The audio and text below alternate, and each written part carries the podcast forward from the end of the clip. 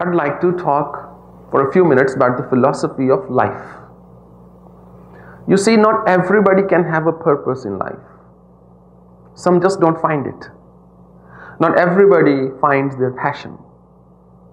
You know, some just don't have it because of the way they've been brought up or because of their own tendencies of the mind or because of the way they are built and so on and so forth. So if you don't have a passion, if you don't have a purpose, some people have a goal, but often when they achieve that goal, then what's next? Then how to fill that void in life? First is you practice the virtues that we'll talk about. Second is you meditate, so you learn to be grateful with a sense of mindfulness in your life. Third is you articulate clearly on a piece of paper your guiding principles, and that's what I mean by philosophy of life. There was a very good uh, Zen master called uh, Dogen, and he, I will share with you what he wrote down on a piece of paper that was his philosophy of life. And maybe you could write down your own in your own time, maybe today afternoon or when you get back. Here's what he said In the morning, before dressing, light incense and meditate. That was his first principle. Every morning, before putting on his robe or stepping out, he would light incense and meditate. Second, retire at a regular hour. Retire at a regular hour. Go to bed at the same time or call it off for the day at the same time every day. Partake of food at regular intervals. So, set timing of having your meals. Eat with moderation and never to the point of satisfaction. If you're going to fill yourself too much, you won't be able to fall asleep. You will become lethargic, you will be, feel that laziness, but you'll have hard time falling asleep. Your body will slow down, your mind will slow down, and you will lose the sharpness, the alertness. As they say, some people eat to live, and some people live to eat. You know, look upon food as your medicine. So eat less, unless you're a monk, in which case you can eat more. and here's a really beautiful point, third point of his philosophy. Receive a guest with the same attitude you have when alone, which means you're being yourself, being natural. Uh, you're not pretending, you're not putting a show in front of somebody, look, I have this, I have that, when in fact you don't. You just receive a guest and treat that guest the way you treat yourself when you're alone. And when alone, maintain the same attitude you have in receiving guests. You know how we act extra polite unless you hate the guest who's coming home? How you act extra polite or something when somebody comes to your home? If you could maintain the same disposition when you're by yourself, you will learn to live that way automatically. That sense of politeness, that sense of uh, calming, uh, that uh, demeanor would come to you naturally then. Fourth, it's very hard. Watch what you say, and whatever you say, practice it. Don't say things you don't mean. That reduces the strength of your words. The impact of your words starts to come down. Say things you actually truly mean. Don't say to somebody, I'm proud of you if you're not proud of that person. Don't say to somebody, I really love you if you don't really love that person. Find other words to communicate your feelings, but mean what you say. Because if you mean what you say and you practice what you say, your state of mind and body will become more and more in harmony. And harmony is basically alignment of our speech, actions, and thoughts. When they are aligned, when they are sync, you're in harmony. When they're not in sync, you're not in harmony. Mark Twain used to say, uh, if you tell the truth, you don't have to remember anything. You know, it's when you lie that you think, oh, what did I tell this person? What did I tell that person? When was I supposed to be in Toronto that day? Okay, I'll tell him that, and so on and so forth. Fifth point when an opportunity comes, do not let it pass by. Yet always think twice before acting.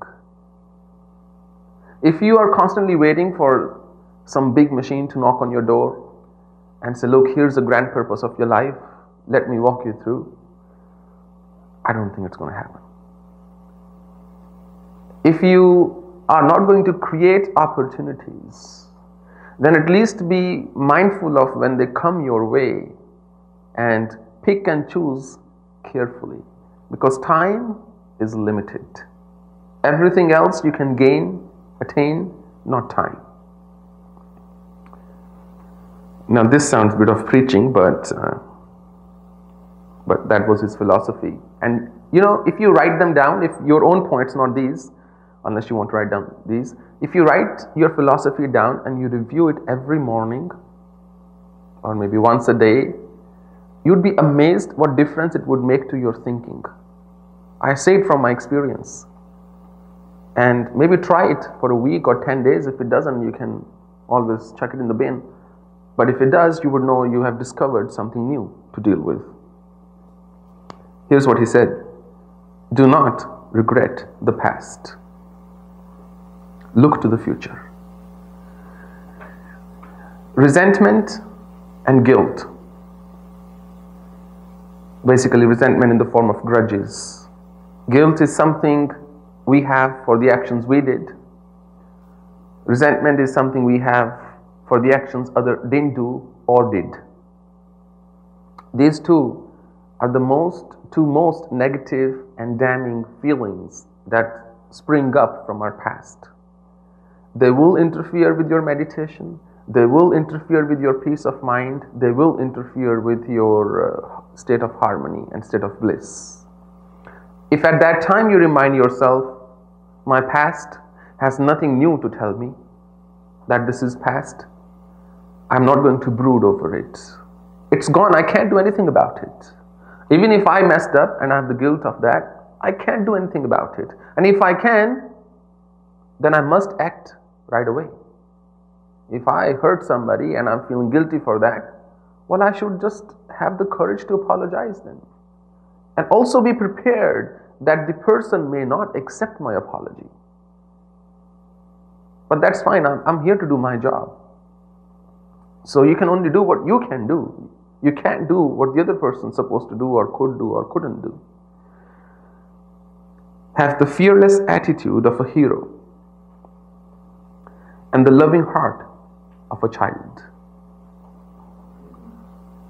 You know, nobody dictates your karma, nobody dictates your future, and nobody should ever dictate how you're supposed to feel about yourself. You alone should give yourself that right. That's what I, I think he means by have the attitude of a hero. So learn to lead yourself. Be responsible for your own feelings, actions, thoughts, and desires and preferences rather than us messing up and wanting the other person to fix it. Upon retiring, sleep as if you had entered your last sleep. Upon awakening, leave your bed behind you instantly as if you had cast away a pair of old shoes the worst thing you can do, maybe once in a blue moon, it's okay, is to get up and keep lying down in the bed.